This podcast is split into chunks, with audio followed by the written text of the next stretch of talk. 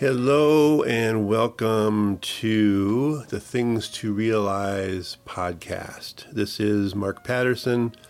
This is my podcast, and it's really not so much a podcast as it is a reading of my newsletter.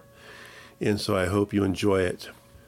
This week I'm celebrating a milestone one year of morning pages, 365 days, three pages per day, uh, longhand. I will go ahead and read it so here we go. This is called One Year of Morning Pages. This is a paradox to me. Many of us start off worrying that we will lack the discipline to do morning writing. When we are willing to try writing anyway, we find soon enough that morning writing does not take discipline, but it does make discipline. Julia Cameron. On Sunday, I completed one year of doing morning pages, the practice Julia Cameron introduced to the world in her book, The Artist's Way. I wrote about morning pages, what they are, and why I started doing them in July. And as an aside, I do have a link to the July newsletter where I talk about morning pages and uh, why I decided to do it. Uh, it's worth reading if you uh, want to find out more, but uh, anyway, the link is there back to the podcast. To recap, morning pages are writing whatever you want to write in longhand on three letter sized pages in the morning. There are no rules other than it's three full sized pages and they are written by hand. As to what to write, anything goes. It is a sort of stream of consciousness or an unburdening of the soul or writing, I don't know what to write, over and over. The point of doing these is to unblock you. Last January, I read an interview with uh, Julia Cameron in The New Yorker.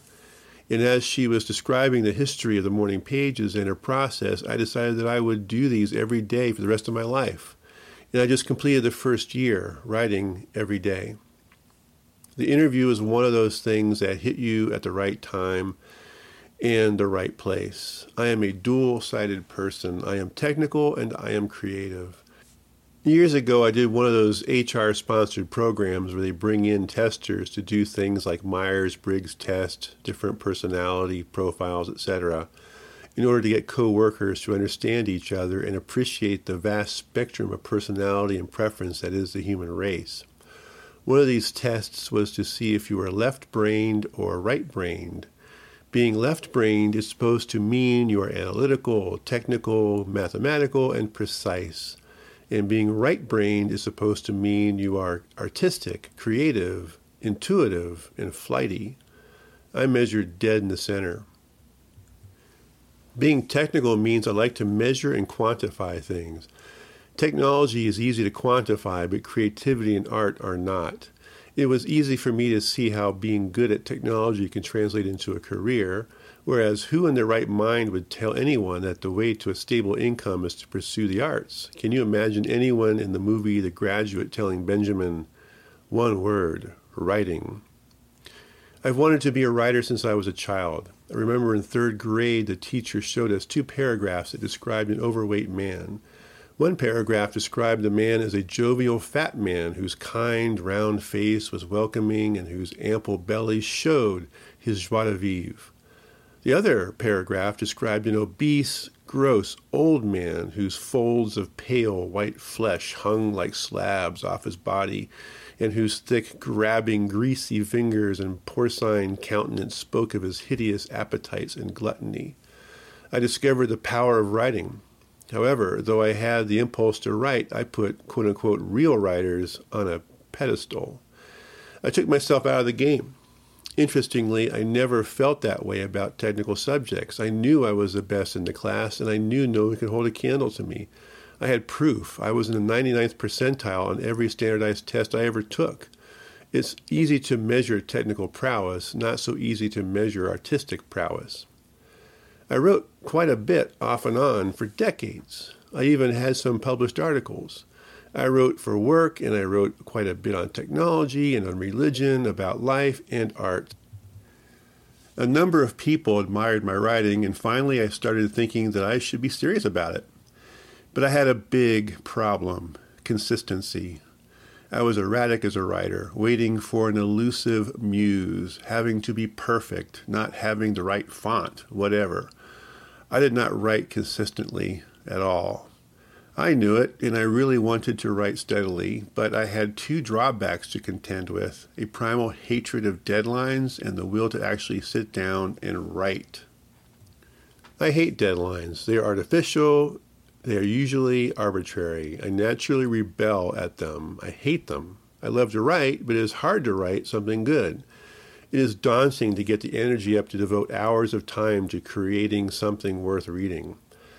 But, but, here's the thing. Every writer I know, read, passed in the night, bumped into on a train, says the same thing. You need to get your butt in the chair and write, and you need a deadline. Did I mention that I hate deadlines? I finally realized yes, I need a deadline. I need consistency. People who read me need consistency. Erratic schedules that range from a post every few days to a post every few years and back do not work. They just don't. So I resigned myself to the idea of deadlines and just writing, damn it.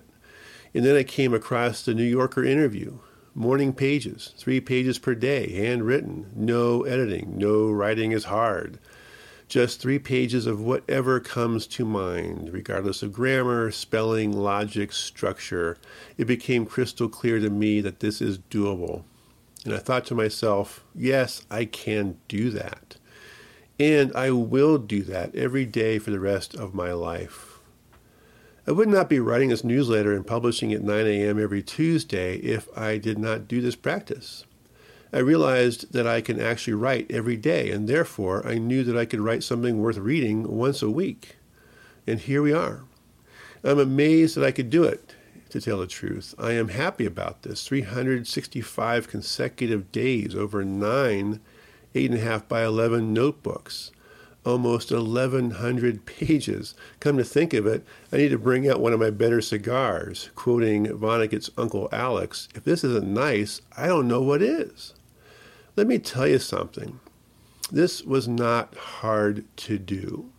This is not writing in the sense that quality has anything to do with it. This is not crafting magnificent prose nor spinning snowflakes of meter into poetry. There is no sorcery here. Flow ink on three pages. That's it.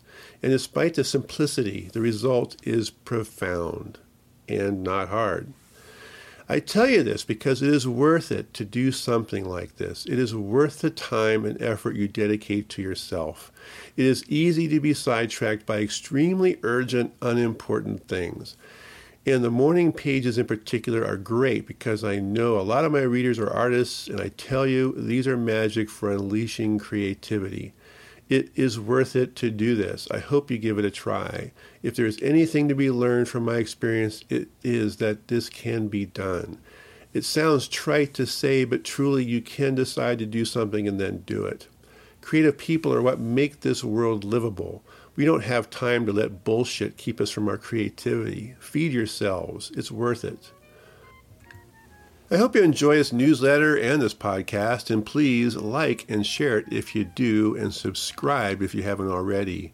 Please comment and let me know the kinds of things you do to feed your creativity and to keep bright your spark of divine fire. This is the Things to Realize podcast. Thanks again for listening, and I will see you next week around uh, 9 a.m. on Tuesday. Thanks a lot. Ciao.